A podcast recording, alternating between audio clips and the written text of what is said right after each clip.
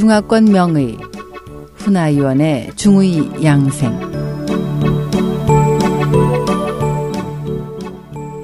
안녕하세요. SOH 청취자 여러분. 오늘은 한약으로 치통 치료하기 네 번째 시간입니다. 첫 번째는 승마라는 약이 있는데요. 승마는 풍약 중에서도 주로 양명경의 화를 없앱니다. 옛날 사람은 치통에는 두 개의 경락과 연관성이 있다고 생각했는데요. 즉 윗니 통증은 조경명 위경이고 아랫니 통증은 수양명 대장경에 속합니다.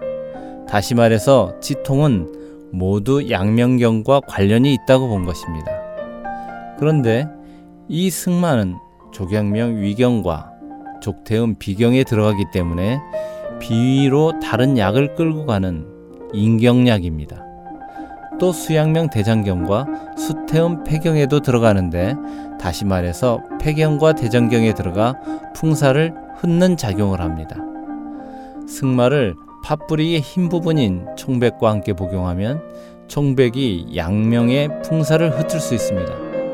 또 갈근과 함께 쓰면 양명경에 땀을 나게 해서 풍병을 고칠 수 있습니다. 승마를 석고와 함께 사용하면 양명 지통과 양명 두통을 치료할 수 있습니다. 예를 들어서 청의산이라는 처방이 있는데 주요 약재는 석고, 승마, 황련, 감초 등입니다. 이 처방은 치통 치료에 상당히 효과가 좋습니다. 사실 청의사는 치통뿐만 아니라 잇몸 질환도 치료할 수 있지요. 치료 기전은 울체된 화를 끌어올리고 양기를 끌어올리는 것입니다. 두 번째 주교에 대해서 알아보겠습니다. 일반적으로 약으로 쓰는 대나무는 고죽과 황죽 등이 있는데요. 대나무의 가장 바깥의 껍질을 벗겨낸 후에 안쪽에 있는 섬유질로 된 껍질을 주교라고 합니다. 맛은 달고 성질은 약간 찬데 토혈과 코피를 치료합니다. 주교는 피를 서늘하게 식히는 양열 작용을 하지요. 주교를 식초에 담근 후에 입에 물면 치통을 치료할 수 있습니다. 세 번째 호초. 어, 우리가 후추라고 많이 사용하고 있습니다. 이 후추는 우리가 평소 자주 사용하는 조미료지요.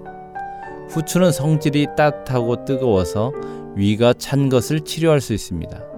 그래서 위 기능은 강하나 비 기능이 약한 증상을 치료합니다. 이런 질환은 어린이에게 자주 발생하는데요.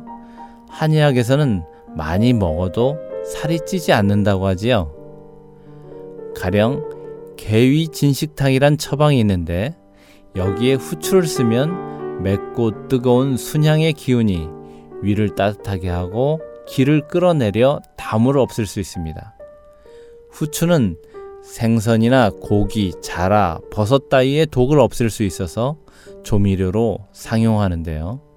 여기서 말하는 육류는 주로 돼지고기나 소고기 등을 가리킵니다. 후추는 이가 붓고 열이 나며 잇몸이 붓고 통증을 동반하는 것을 치료합니다. 맵고 뜨거운 후추의 순향을 이용해서 열로 열을 풀어내는 것이죠. 후추는 흔히 필발과 함께 가루로 내서 사용하는데요. 붓고 아픈 치아에 바릅니다. 지금까지 중화권 최고의 명이라는 명성을 얻고 있는 훈아이원 선생의 중의 양생 비법에 대해서 조금 엿봤습니다. 그동안 중의 양생을 아껴주신 SOH 청취자 여러분께 감사드립니다.